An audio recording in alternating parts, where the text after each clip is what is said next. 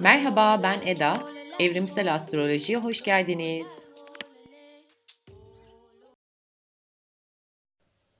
Bugün size biraz grip sesimle ya da grip sonrası sesimle sesleniyorum. Umarım çok kulağa tır, kulak tırmalayıcı olmaz. Aslında ne kadar ilginç insanın kendi sesini dinlemesi. Bu podcastleri yapmaya başladığımdan beri bitirdikten sonra bir kez kendim dinlemeye çalışıyorum. Fakat gerçekten çekilmez bir durum benim için. Kendi ses tonumla ilgili bir sıkıntı yok ama bir şeyi nasıl söylediğim, nasıl ifade ettiğim, telaffuzum konusunda oldukça zorlanıyorum. Belli bir yerden sonra dayanamayıp kapatıyorum böyle. Neden? Çünkü Merkür'ün Başak'ta yani oldukça analitik ve eleştirel bir tarafım var. Öyle algılıyorum. Eh mevzu bahis de kendim olunca eleştiri okları oldukça sivri olabiliyor. Yok işte neden öyle söyledim, nasıl işte yanlış telaffuz ettim bu kelimeyi gibi. Bir de aslan tarafım var. Yani anlattığım şeyi biraz böyle dramatikleştirmek, tiyatral hale getirmek gibi bir eğilimim var doğuştan. Bunu hani istemesem de yapıyorum. Her neyse burada şunu fark ettim. Kendimi dinlemelerimden biraz sadete gelmekte zorlanıyorum. Yani ben dinlerken bayağı zorlandım. Siz nasıl katlanıyorsunuz bilmiyorum. Biraz uzatıyorum bence. Bu bölümde elimden geldiğince öze gitmeye çalışacağım. Lakin söz veremem çünkü bugün birazcık böyle mevzuları karıştıracağım. Farklı birkaç alan, ilim mi bir araya getirmeye çalışacağım. Kafalar karışabilir. Umarım altından kalkabilirim. Bugünkü konum Uranüs'ün boğa burcunda oluşu yani Uranüs boğa enerjisi üzerine.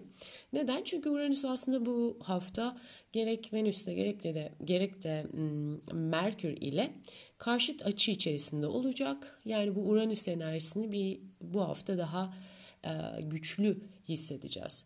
Bu tabii ki öyle oldukça yoğun ve günler süren bir transit değil. E, o yüzden spesifik olarak bu enerjiden bahsetmeyeceğim ama e, Uranüs boğa enerjisini detaylarıyla ele almak istiyorum.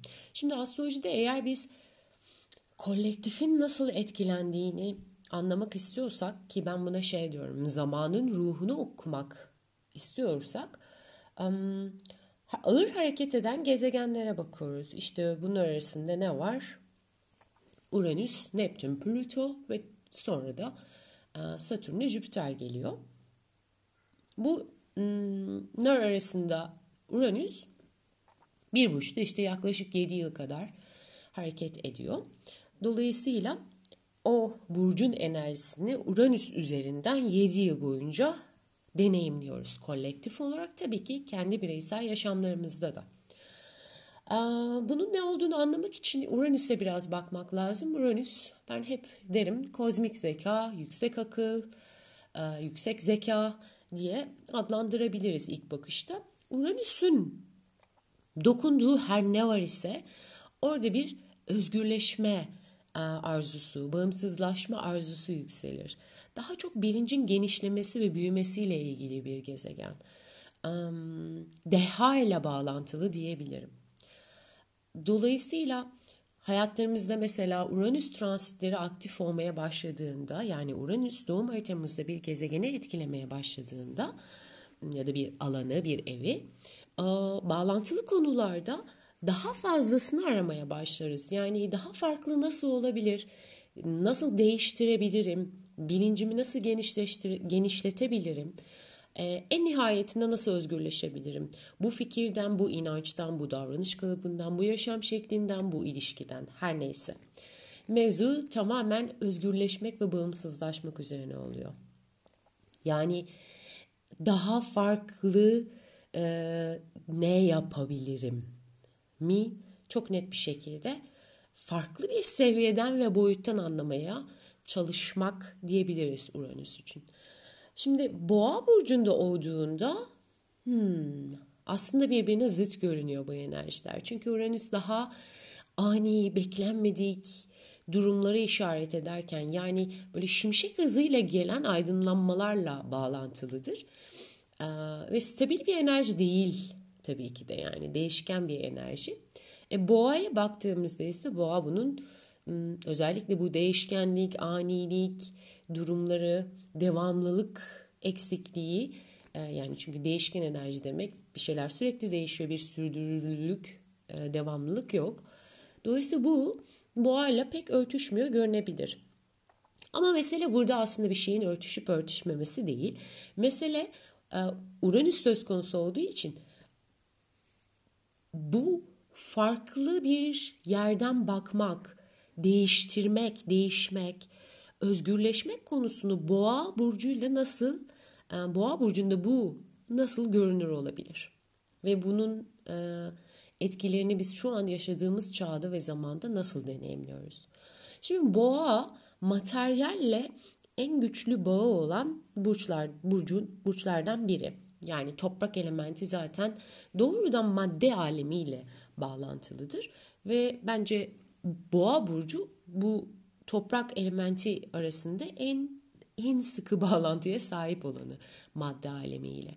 Şimdi ve burada olanla a, bağlantı kurmak ister, sürdürülebilir yani boğa arketipi şeydir, sürdürülebilir olmak, kendi kendine yeterli hale gelebilmek, gerekirse ekmeğini taştan çıkarabilmekle bağlantılı bir burç. Ve bunu hani biraz örneklerle daha detaylandırırsak şeye çok e, değinmek istiyorum. Evrimsel astrolojide bilinç e, seviyeleri var. Jeffrey Wolf Green e, bu bilinç seviyelerinden bahsediyor. Bu bilinç seviyeleri üzerinden Boğa burcunu anlamaya, anlatmaya çalışacağım. Şimdi bu bilinç seviyelerinin başında ne geliyor? Grup psikolojisi geliyor. Yani birinci seviyedeki o bilinç daha çok um, ana akımla rözene olan, uh, ana akımı takip eden uh, kişileri anlatıyor. Um, buna hani belki psikolojide grup psikolojisi ya da sürü psikolojisi de denilebiliyor. Yani uh, ana akım neyi e, öneriyorsa, o an moda olan neyse e, kişi bunu takip ediyor ve ötesini çok fazla sorgulamıyor, soruşturmuyor.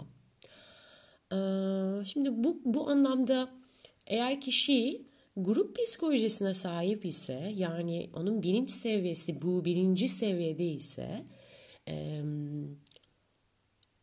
boğa eleme burcunda bunu şöyle görüyoruz. Kişi kendi kendine yeterli hale gelebilmek için, devamlılık sağlayabilmek için, elinde olan kaynaklarını koruyabilmek ve ortaya çıkarabilmek için bu boğanın ihtiyaçlarıdır. Bu ihtiyaçlara verdiği cevap daha çok para üzerinden kendini gösteriyor. Yani hayatta kalabilmek ve kendini güvence altına alabilmek için kişi ne yapıyor? Tamamen maddi olana, materyal olana kendisini yönlendiriyor. Daha fazla para kazanmak, işte işini daha kalıcılaştırmak ve sağlamlaştırmak gibi dürtüleri, arzuları çok çok güçlü oluyor. Yani daha para odaklı. Yani ne kadar çok param varsa o kadar çok güvendeyim. inancı çok güçlü oluyor e, birinci seviyede. Bu sürü ya da grup psikolojisinde.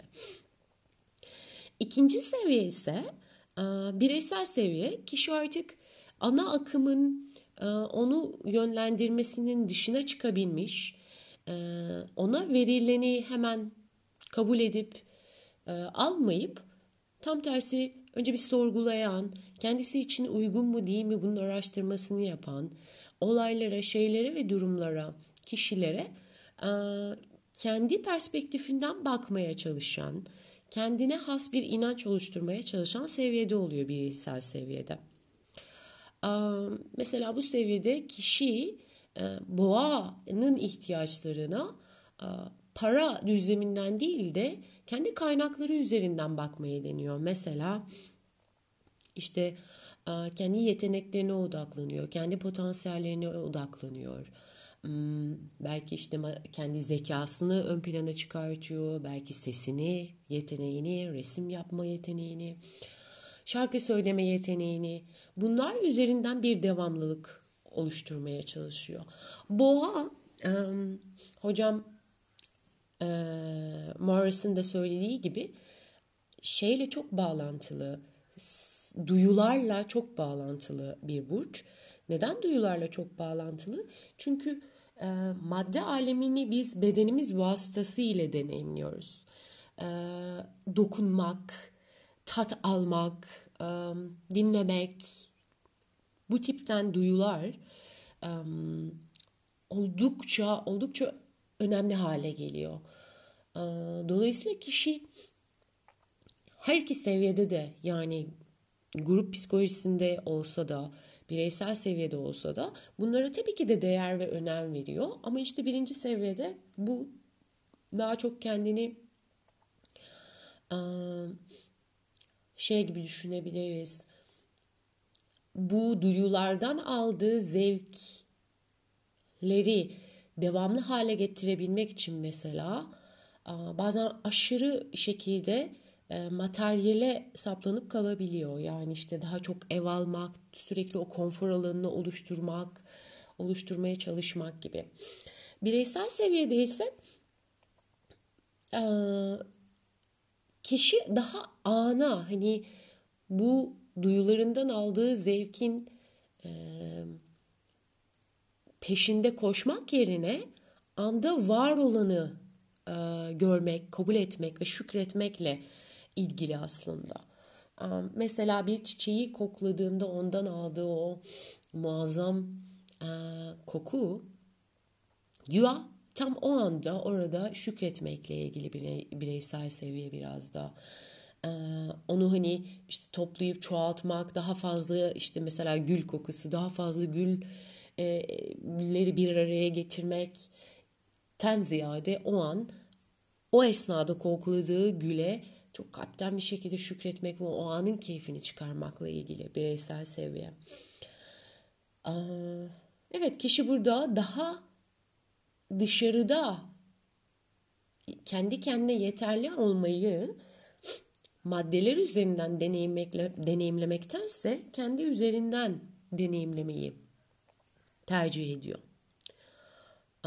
Bir de spiritüel seviye var. Bu da üçüncü seviye.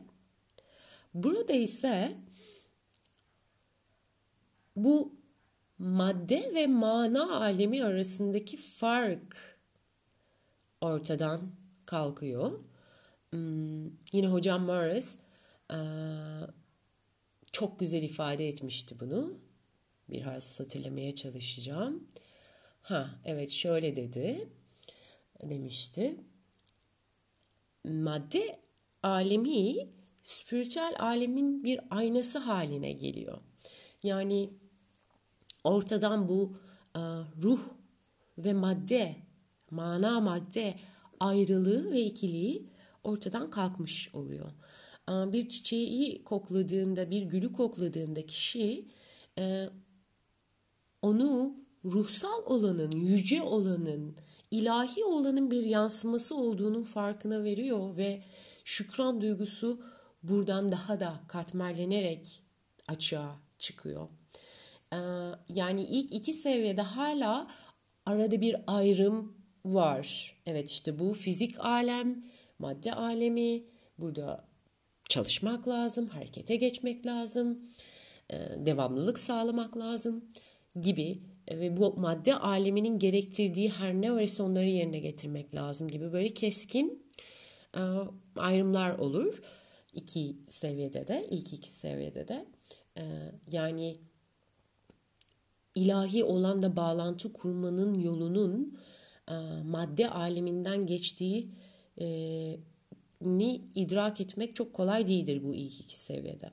Ama spiritüel seviyede kişi bedenini bedenin ni ile olan bağlantısı ki gerçekten boğa burcunda bu çok önemlidir. Duyularla olan bağlantı bedenle olan bağlantı aslında özünde. E, üç seviyede de bu önemli ama spiritüel seviyede beden bu ilahi bağlantının ortaya çıkabilmesi, bu dikey bağlantının gerçekleşebilmesi için çok önemli bir araçtır aynı zamanda. Bir vasıta, araç belki biraz mekanikleştiriyor ama bir kanal diyebiliriz. Biz bağlantı noktası diyebiliriz. E, dolayısıyla bu ayrım tamamen kalkıyor. Kişi her halükarda yemekten inanılmaz zevk aldığı bir meyvenin aslında meyvedeki o ilahi ve şeyi de görebiliyor hale gelir. Aslında spiritüel seviyede. Şimdi evet bu üç seviyenin de boğa enerjisine, boğa arketipine, boğa burcuyla örtüşen ihtiyaçlara verdiği karşılık tamamen farklı. Peki burada Uranüs nasıl devreye giriyor? İşte Uranüs bize diyor ki Boğa burcunun bu ihtiyaçları Boğa burcu ile sembolize edilen bu şeylere daha farklı nasıl bakabilirsin? Daha farklı nasıl bir bağlantı kurabilirsin bunlarla? Bedenle mesela. Bedenini bugüne kadar nasıl algılıyordun ve şimdi nasıl algılıyorsun? Onunla olan bağlantın ne seviyede? Boğa burcu bedenle, toprakla, yediklerimizle, içtiklerimizle aslında doğrudan Gaia ile yani toprak anayla olan bağlantımızı anlatıyor. Ve işte Uranüs bu noktada artık bir şeylerin değişmesi gerektiğini bize söylüyor. Artık toprak anayla, Gaia ile bedenimizle olan bağlantımıza daha yüksek bir bilinç seviyesinden nasıl nasıl bakabiliriz? Daha yüksek bir bilinç seviyesinden nasıl deneyimleyebiliriz? Bunu araştırmanın, bunu keşfetmenin zamanı geldiğini söylüyor.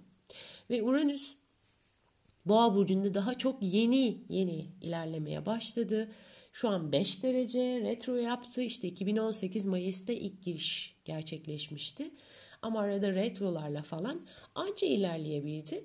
Önümüzde yaklaşık bir 6 sene daha var aslında bu enerjiyi deneyimlemek için. Tabii ki ben dahil birçok astrolog Uranüs'ün boğa girişini net bir şekilde şey diye yorumladık. Ee, toprak anaya e, yani üzerinde yaşadığımız bu gezegene yönelik isyanların e, daha doğrusu bu gezegeni korumaya yönelik yani artık bir şeylerin değişmesi gerektiğine yönelik isyanlarla artış olacağını öngördük. Keza biliyorsunuz zaten son özellikle son birkaç aydır Greta'nın e, yarattığı etki giderek dalga dalga bütün dünyaya yayıldı ve şu an birçok insan daha çok farkında e, toprakla olan ilişkimizin, gezegenle, maddeyle yani net bir şekilde maddeyle olan ilişkimizin, e, yediğimizin, içtiklerimizin, dokunduğumuz ağacın, yürüdüğümüz toprağın, içinde yaşadığımız evin, bütün bunlarla olan ilişkimizin gerçekten çok köklü bir şekilde, radikal bir şekilde değişmesi gerektiğini e, daha çok insan giderek fark etmeye başladı. İşte bu Uranüs etkisi. Yani Uranüs tamam kozmik zeka işte bilincin yükselmesi, bilincin genişlemesi ama oraya nasıl geçeceğimize dair de bir yol haritası var aslında. O da şu radikal değişimler yaratmak. Yani bir şeylerin yavaş yavaş kendiliğinden olmasını beklemek yerine bum harekete geçmek. Yani uyanmak aslında güçlü bir uyandırma servisi de diyebiliriz Uranüs için. Sadece hani şey değil mesela fark ediyorum son belki bir yıldır falan belki biraz daha öncesi var ama bunun işte Uranüs'ün boğaya girmesiyle boğadaki hareketiyle giderek daha da artacağını düşünüyorum. İşte birçoğumuz mesela kozmetikleri değiştirmeye başladık hayatımızdaki deterjanları değiştirmeye başladık. Daha fazla insan değil mi e, zehirsiz e, ürünler yapmaya yarat üret, üretmeye başladı ve satışına başladı bunların. işte haliyle bu noktada da güçlü değişimler devreye giriyor. Keza kırsala dönüş e, şe dair bu ivme bence giderek daha çok artacak diye düşünüyorum Uranüs'ün bu boğa yolculuğunda. Şimdi ben evet birkaç ilmi karıştırıp anlatacağım diye düşünüyordum ama şu an gerçekten bilmiyorum nasıl ekleyeceğim. Ben bir süredir e, Sufizmle yani tasavvufla ilgilenmeye başladım. E, astroloji ile bağlantısını anlamaya çalışıyorum. E, yani önceden aslında özünde baktığımda atalardan gelen bir şey var bu konuyla ilgili bir miras var.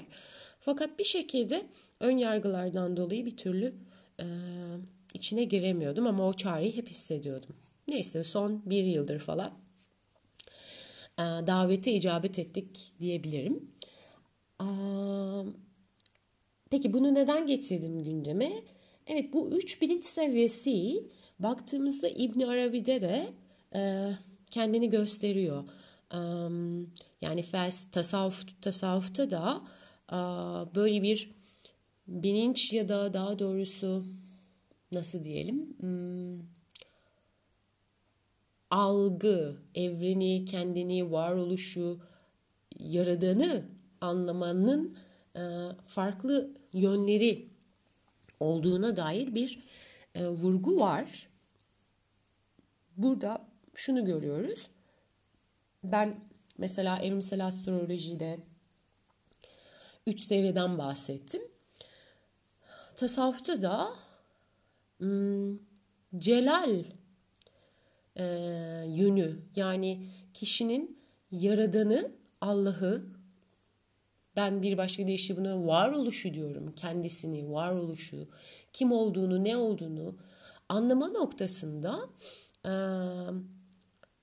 bakış açısı Allah'ın celal yönünü e, yönü üzerinden gerçekleşiyor. Eğer kişi grup psikolojisindeyse. Allah'ın celal yönü bu daha çok korku ile rezone olan tarafı. Yani işte şunu yaparsan, şu günah işlersen böyle ceza alırsın, böyle azap çekersin tarzında yönlendirmelerle kişi kendisini ve yaradığını anlamaya çalışıyor. Yani celal cihetten e, izah var burada. Şimdi bunun sürü psikolojisiyle bir bağlantısı olduğunu düşünüyorum.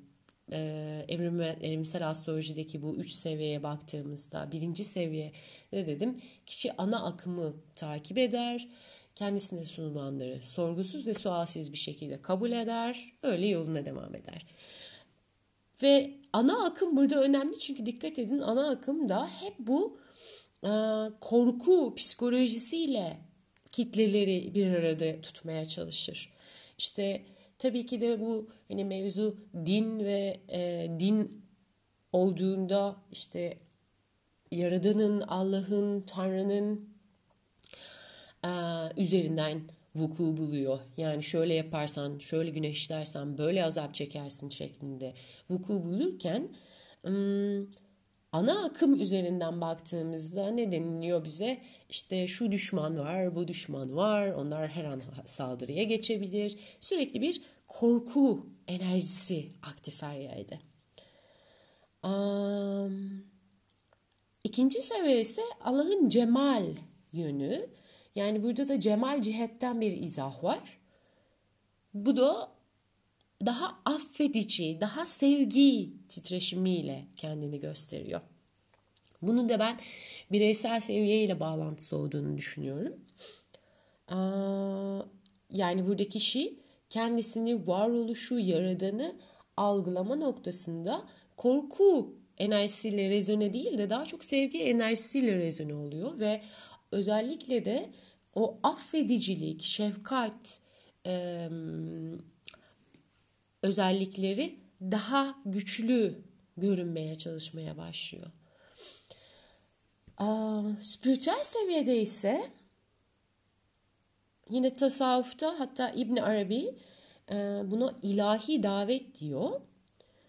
kişi bu her iki yönü de yani bu celal yönüyle cemal yönünü ya da işte grup psikolojisinde gerçekleşen o korku enerjisiyle bireysel seviyede gerçekleşen bu sevgi enerjisini beraber cem ediyor. Yani aslında birlik devreye giriyor diyebiliriz burada spiritüel seviyede.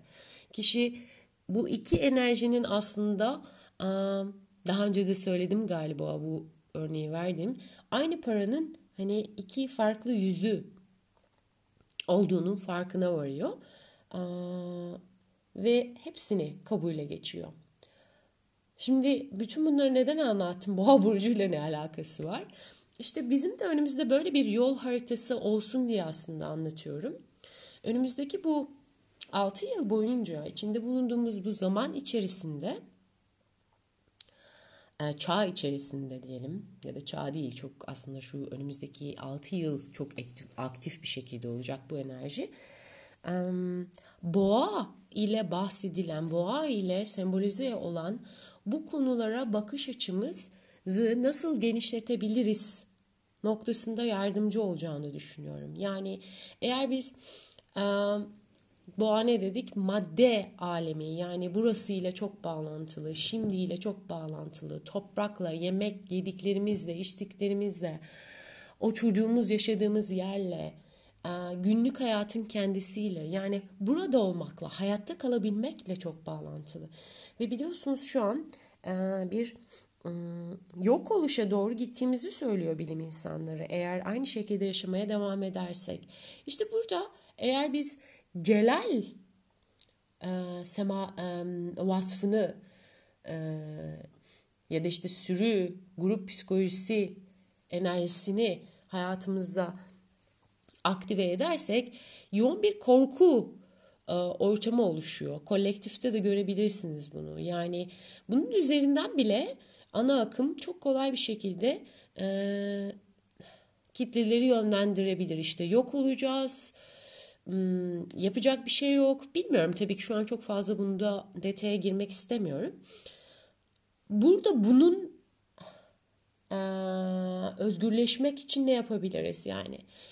Bu enerjinin e, genişlemesi, e, bu enerjinin öz, bu enerjiden özgürleşmek için ne yapabiliriz aslında? Sorulardan biri bu olabilir.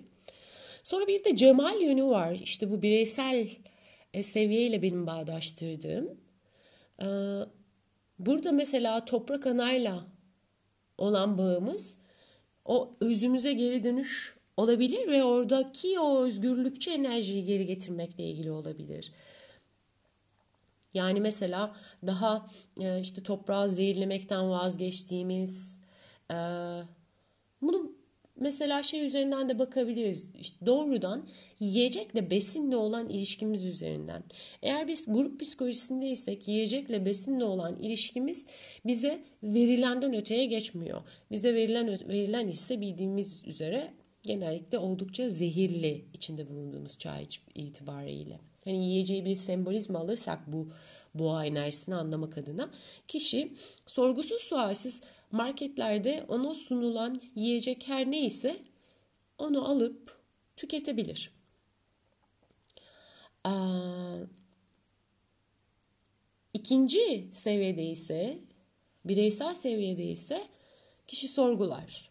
Yani markette gördüğü her yiyeceği öyle kolayca sepetine atıp gitmez. Araştırmaya başlar. Ee, ne nereden nasıl gelmiş şeklinde ve hatta gerekirse kendi besinini kendi besinini üretme yolunda ilerler ve burada işte toprakla olan o yiyecekle olan maddeyle olan ilişki çok farklı bir seviyede gelişmeye başlar. Bizim üzerinde en çok durmamız gereken inanıyorum ki bu Uranüs boğa enerjisinde bu nokta. Yani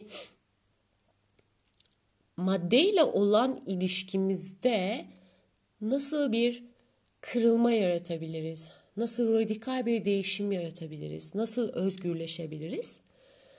Bu nokta bence bizim çalışma konumuz arasında diye düşünüyorum.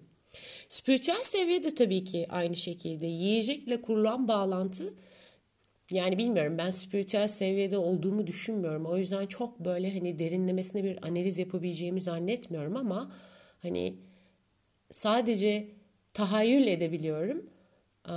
Mesela yediğim meyvenin kendisiyle ya da işte diyelim toprakta ben kendim üretiyorsam çok doğrudan ve derin bir bağlantı kurmak olabilir diye düşünüyorum.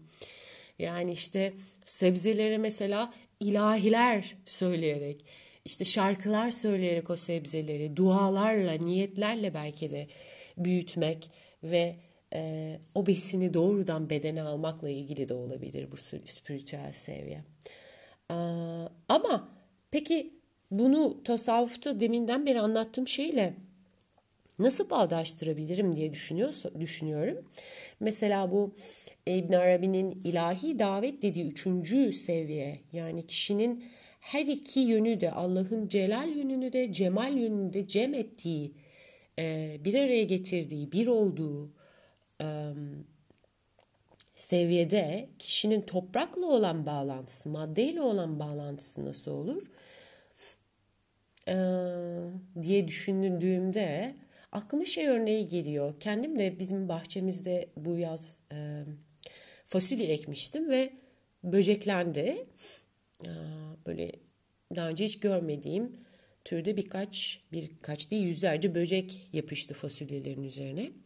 Orada işte bu şeyi çok net görebildim. Yani e, sonuçta oradaki böcek bitkinin öz suyunu emerek besleniyor ve bitki yavaş bir ölüme mahkum oluyor.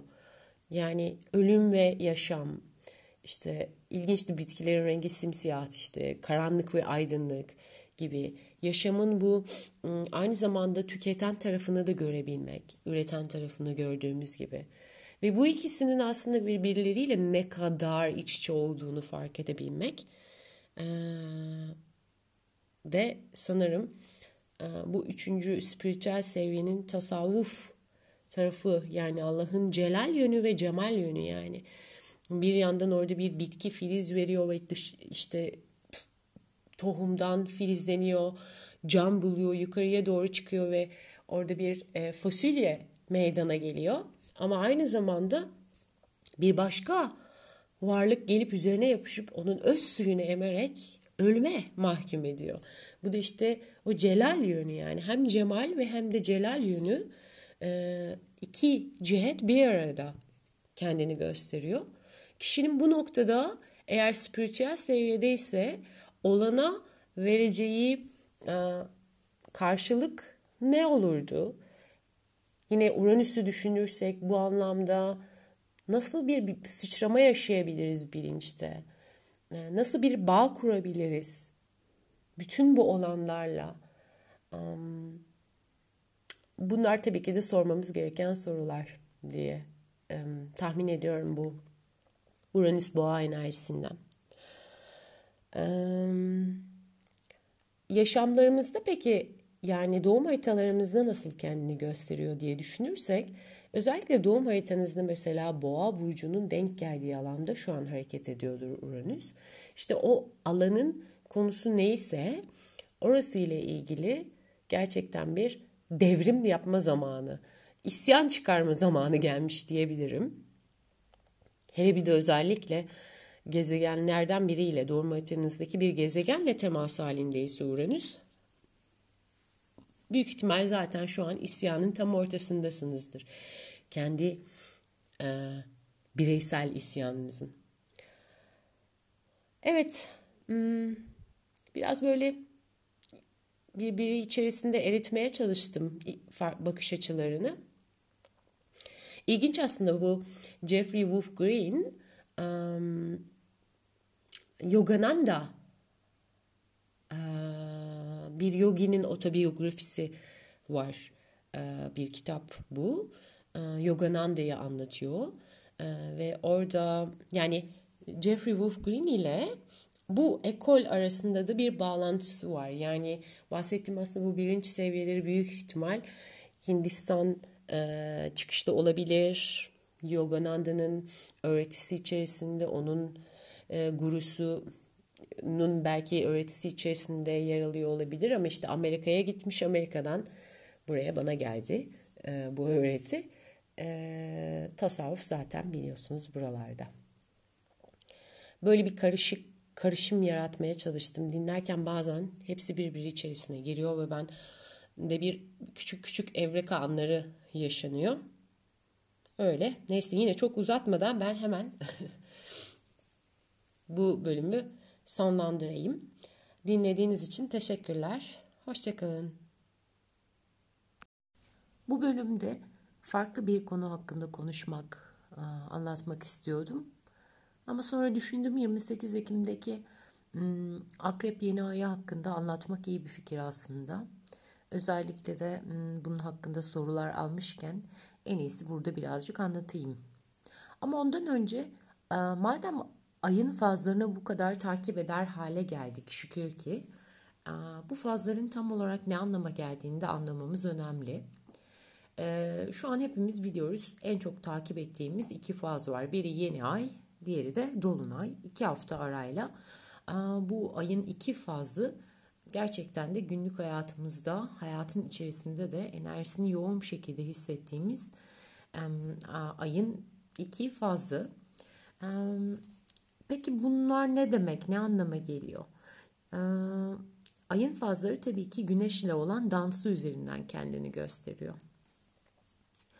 Ay e, gerek mitolojide, ay ve güneş aslında gerek mitolojide gerek de astrolojide insanlığın belki de gökyüzüne bakıp onları gördüğü ilk günden itibaren aldığı bazı anlamlar var.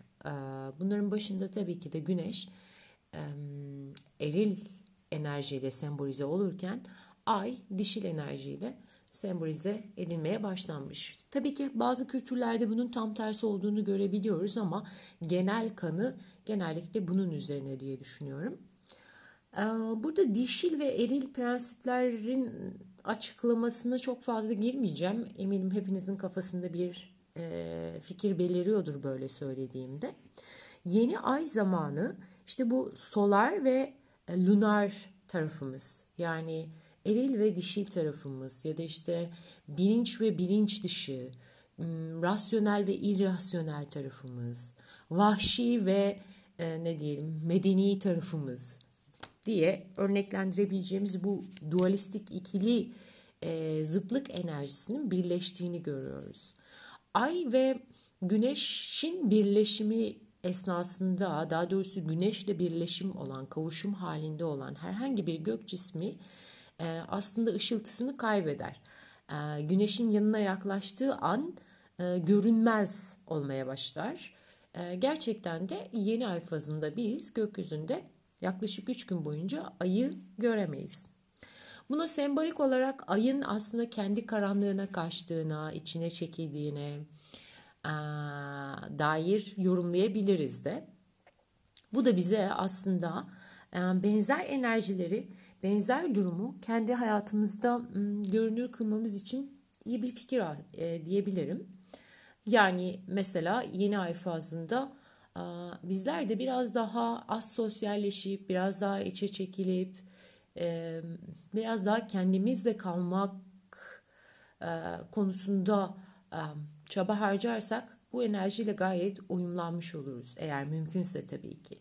Mesela en nihayetinde hepimizin çalışması günlük hayatın içerisinde dahil olması gerekir. Ama yeni ay fazlarında belki biraz daha az konuşmak, belki biraz daha sakin, daha böyle zen moduna çekilmek hmm, içeride bir yerde filizlenmekte olan, içeride bir yerde tohumu atılan o enerjinin hani hmm, ne denir o ortamı bulabilmesi için doğru bir zaman diyebilirim. Tam tersi dolunay zamanlarında ise Ay ve Güneş, Ay ve Güneş birbirine karşıt konumda yer alıyor. Dolayısıyla dolunay esnasındaki hissettiğimiz o gerilim yeni aya göre daha um, yüksek oluyor, daha yoğun oluyor denilebilir. Neden? Çünkü solar ve lunar tarafımız yani işte eril ve dişil tarafımız, bilinç ve bilinç dışı demin söylediğim gibi rasyonel ve irrasyonel tarafımız arasında bir zıtlık enerjisi, bir gerilim enerjisi ortaya çıkıyor. Dolayısıyla dolunay zamanlarında üzerimizde fazladan bir gerilim hissetmemizin sebebi biraz da bununla bağlantılı. Dolunay zamanlarında da tabii ki de biraz daha yavaştan almak tavsiye edilir. Neden? Çünkü zaten üzerimizde gerilim varken böyle gerilimi yüksek aktivitelere ve eylemlere çekinmek işleri zorlaştırabilir. Ama arada bir fark var. Dolunay zamanı ister istemez coşkulu oluyoruz aslında.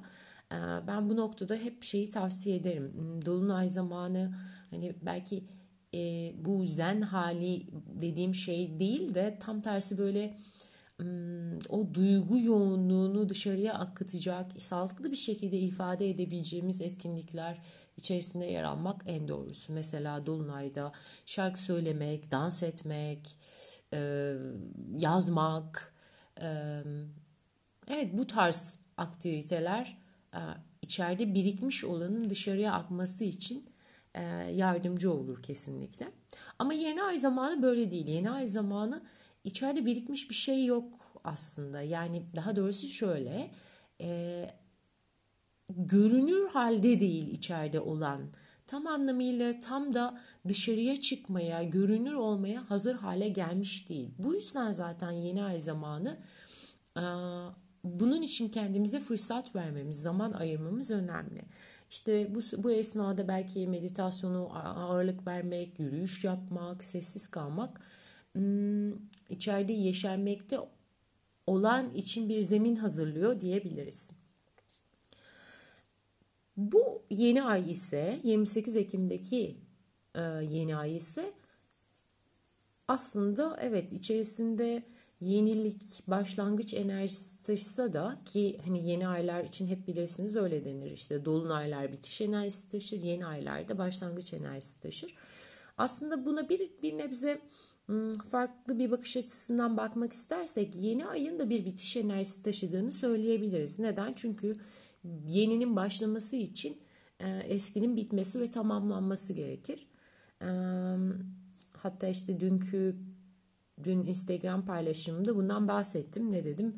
Tanrı Shiva'nın enerjisiyle, sembolizmasıyla da örtüşüyor. Yeninin ortaya çıkabilmesi için eskinin e, miadını doldurmuş olanın e, yıkılması, e, ortadan kalkması gerekir. Aslında yeni ay içerisinde de yani bitiş, sonlanma sembolizması var. Şimdi eğer yeni ay akrep burcundaysa 28 Ekim'de olduğu gibi bu bitiş, sonlanma, ölüm, e, dönüşüm enerjisini gerçekten iliklerimize kadar hissederiz. Akrep yeni ayından ziyade akrep burcuna baktığımızda neyi görüyoruz? Öncelikle zaten biz mevsimsel astroloji yapıyoruz. Mevsimsel zodyak kullanıyoruz. Yani e, şu an baktığımızda Kuzey Yarımküre'de sonbahar hakim ve çevrenizde tabii ki şehirlerde bunları görmek zor ama eğer benim gibi biraz daha hani ormana doğaya yakın bir yerde yaşıyorsanız çok net gözlemlediğiniz bir şey oluyor. Doğa gerçekten ölüyor.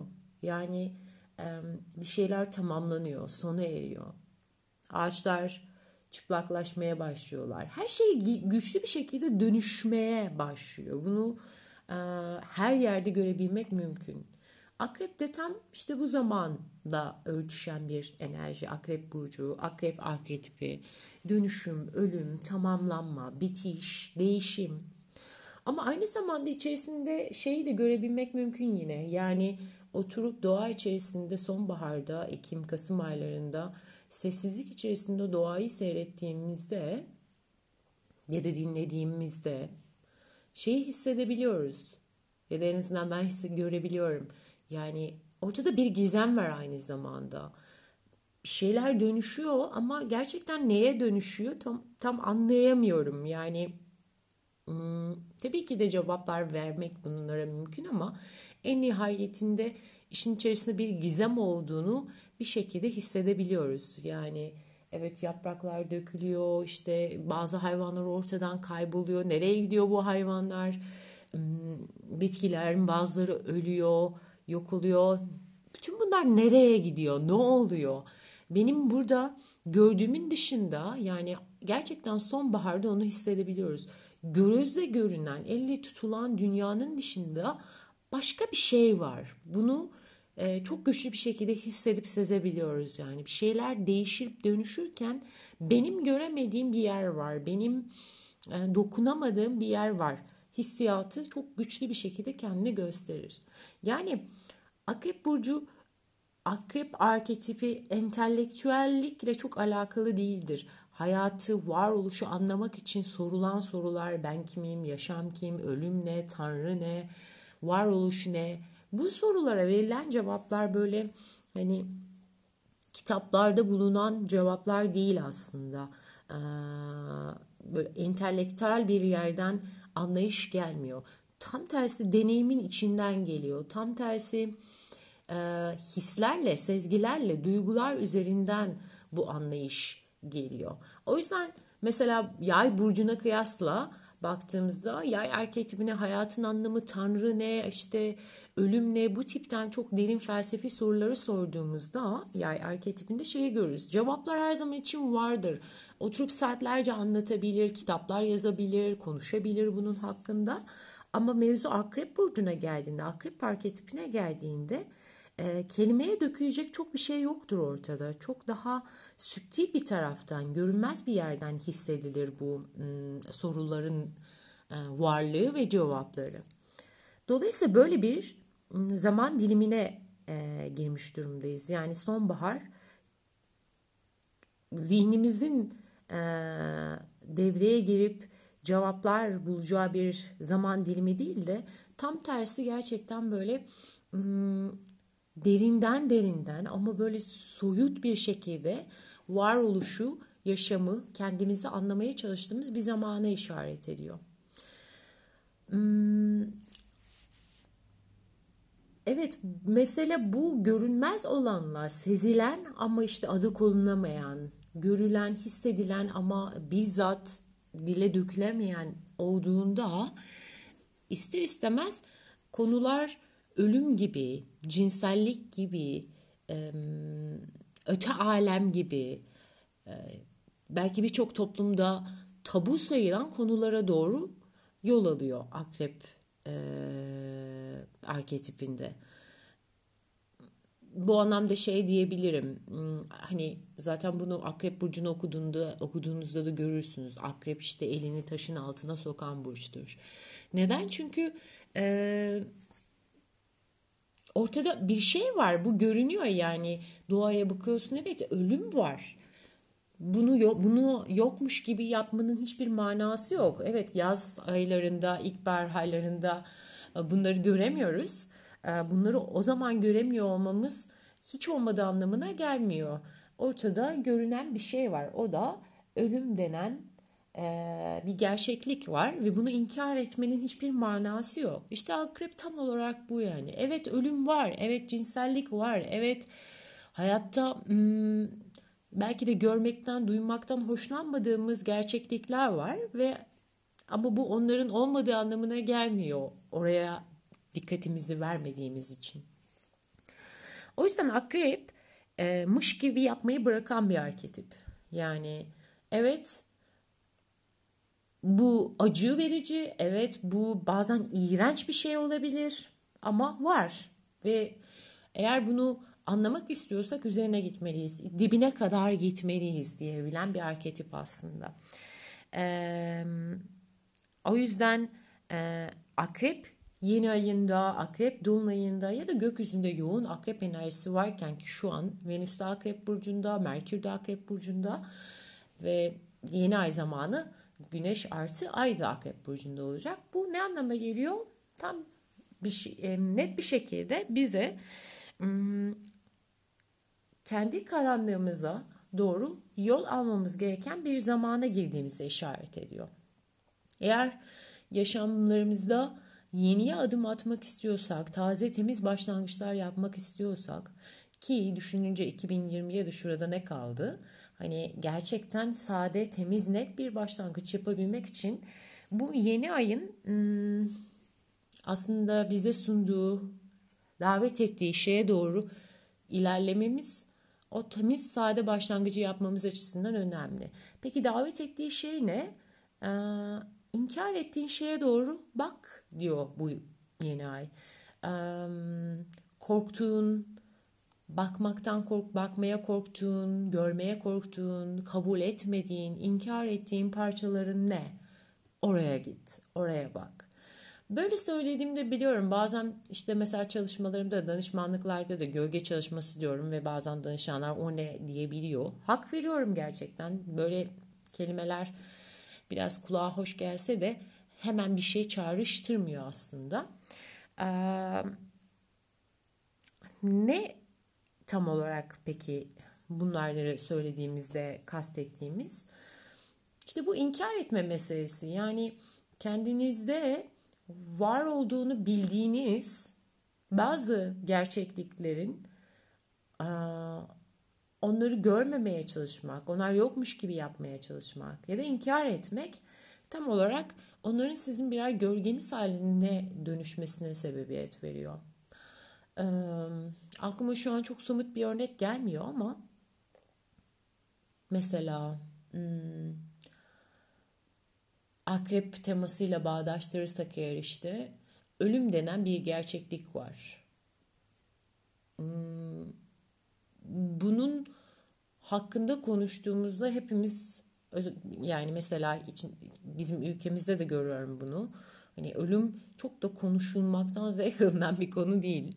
Ee, tamam bunu anlıyorum ama bazen gerçekten bir kaçış olduğunu, inkar olduğunu da a, görebiliyorum. Böyle ölüm hakkında gerçekçi cümleler kurulduğunda e, gerçekten sert bakışlara da maruz kalabiliyorsunuz. İşte bu bir inkar aslında. Yani her an her dakika hayatın içerisinde var olan bir şeyi e, yokmuş gibi davranmak, görmezden gelmek ve kaçmak tam olarak inkar haline geliyor. Bu bizim bir yerde gölgemiz haline dönüşüyor.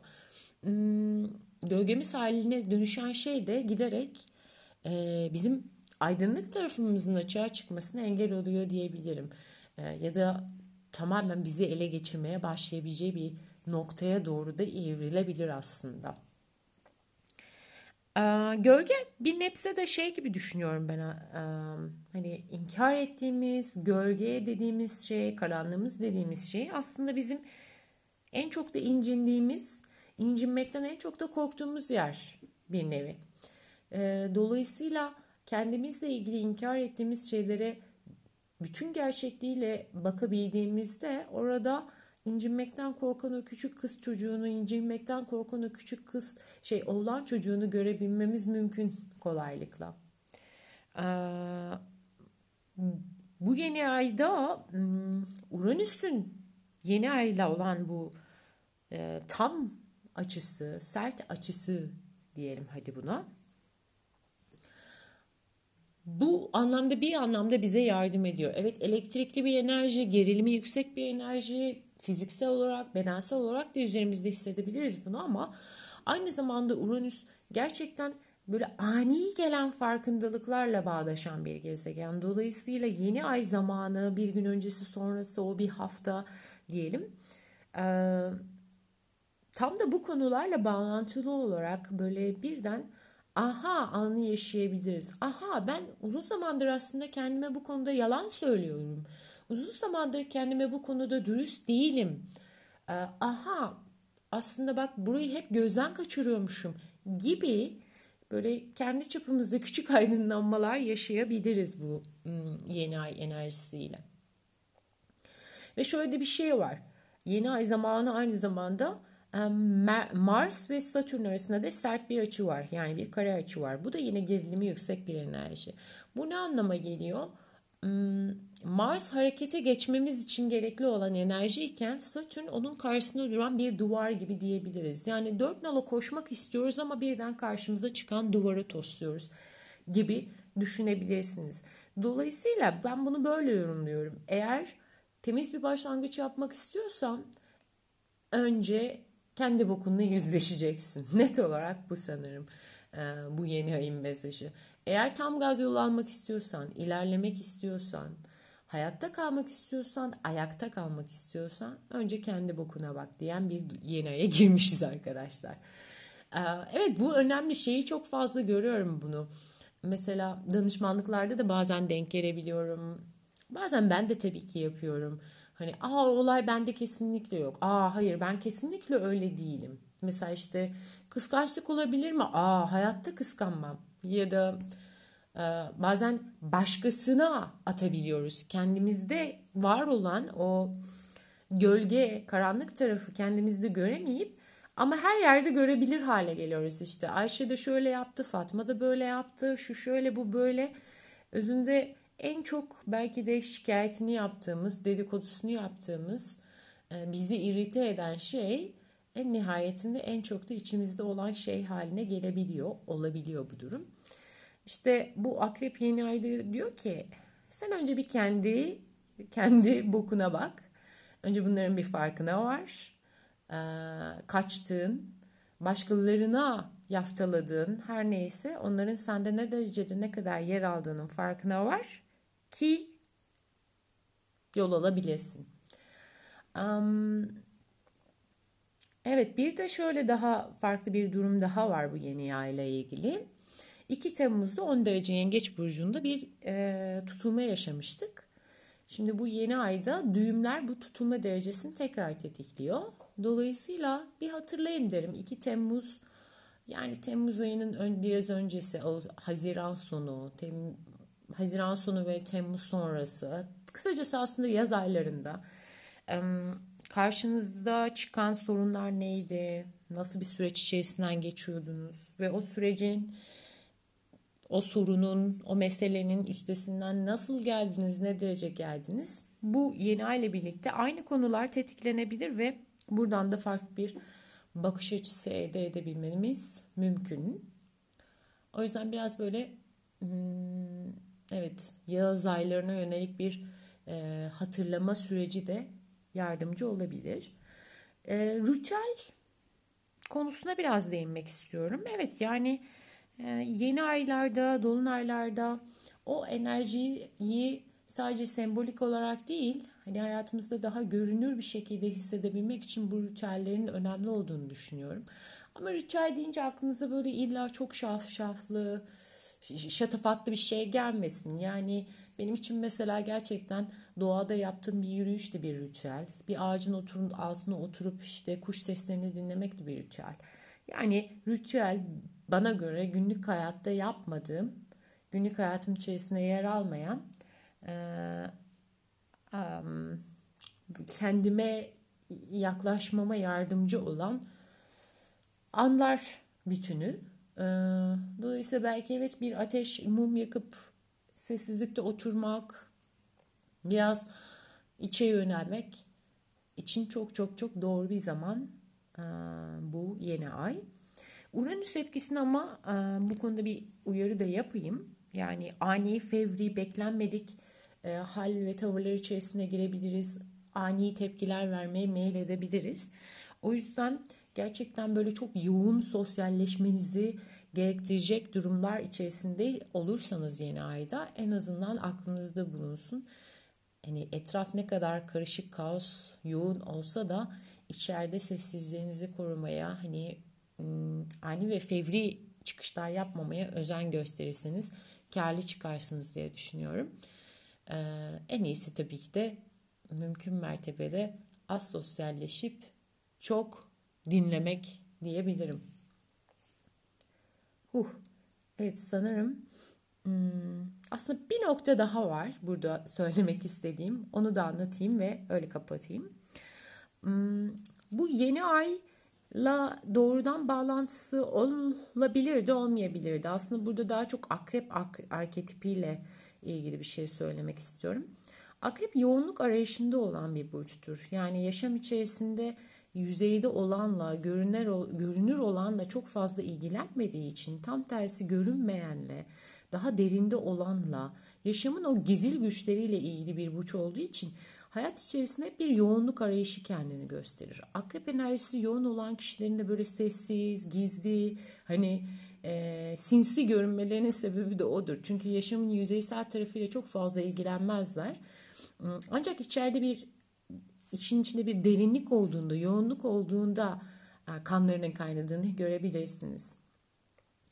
Bu noktada ise e, bir risk tabii ki devreye giriyor. Özellikle akrep enerjisi gökyüzünde yoğunken ki şimdi biraz öyle e, ve aynı zamanda akrep enerjisi yoğun olan kişiler bu yoğunluk arayışından dolayı hayat içerisinde her şey aslında böyle hani yerli yerinde giderken, huzur hakimken hiç olmadık yerde, durduk yerde krizler çıkarmaya meyil edebilirler. Gökyüzünde bu enerji yoğunken hepimiz de buna meyil edebiliriz. Benim akrep enerjim yoğun diyebilirim. Daha doğrusu yoğundu diyebilirim. Çünkü Satürn ve Güney Ay düğümüm akrepte. Ve haritamın dördüncü evi tabii ki de akrepte. Dolayısıyla geçmişim akrep benim. Yani geçmişte oldukça akreplik işler çevirmişim. Akrep enerjisi de yoğun bir şekilde çalışmışım diyebilirim. Ve hatırlıyorum mesela 20'li yaşlarımın başlarında olan ilişkilerimde durduk yere çıkardığım krizler gerçekten vardı. Mesela bir doğum günümü hatırlıyorum net bir şekilde. İşte erkek arkadaşım bana sürpriz yapmış, dışarı götürmüş beni, oturmuşuz. Güzel meyhanede rakı markası masasındayız. Sohbet çeviriyoruz. Fakat içeride bir yerde o kadar yüzeysel gelmiş ki bana her şey biliyorum yani. Tabii ki o zaman bunu böyle algılayıp yorumlamadım ama şimdi baktığımda durduk yere mesela kendi doğum günümde o an için o aradığım yoğunluğu ve derinliği bulamadığımdan dolayı saçma sapan bir şeyden böyle kavga çıkarıp krizler yarattığım, çatışma yarattığım zamanlarım çok olmuştur. Sanki ancak kriz ve işte kriz olursa bir şeyler hakkında böyle yoğun ve derin konuşmalara girersek hayat anlamlı gelecek gibi bir hal içerisindeydim o yıllarda. Güney ay düğümü akrep olduğunda daha çok hani böyle hayatın erken yıllarında bu enerjiyi daha çok hissederiz. Yaş aldıkça tabii ki ideal olanı kuzey ay düğümüne doğru yol almak. Yani bu Ekim ve Kasım aylarını böyle hayatın içerisinde yoğunluk e, ve derinlik ihtiyacımızı karşılamak için e, bu tarzdan böyle hiçten e, yokluktan krizler yaratarak e, zorlayabiliriz. Bunu da böyle bir kısa bir not olarak ekleyeyim dedim. E, dinlediğiniz için teşekkürler. Hepimize kendi karanlığımızla yüzleşeceğimiz kadar bol cesaretli, e, yenilik dolu bir ay diliyorum. Hoşçakalın.